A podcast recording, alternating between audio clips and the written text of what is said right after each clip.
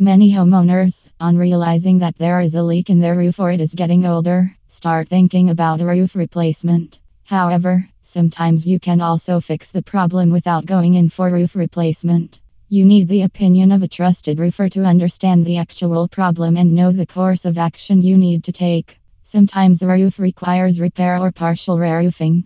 In other cases, the different layers of shingles need to be torn off, increasing the cost of roof replacement. So, if you wish to know what is the right solution to your roofing problem, you need to schedule a roof inspection before you decide to replace the roof. At Olympus Roofing, a team of experts is sent to your site to inspect the current condition of the roof and accordingly suggest which kind of repair or procedure you require to fix your roof. Signs that indicate the need for roof replacement Different signs indicate the need for roof replacement.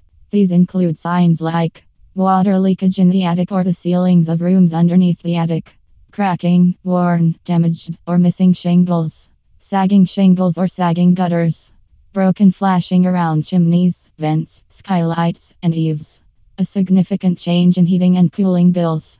If you notice any of these signs, don't wait until it is too late. Reach out to the expert roofers at Olympus Roofing for a free quote for roof replacement, re roofing, or roof replacement. What is right for you?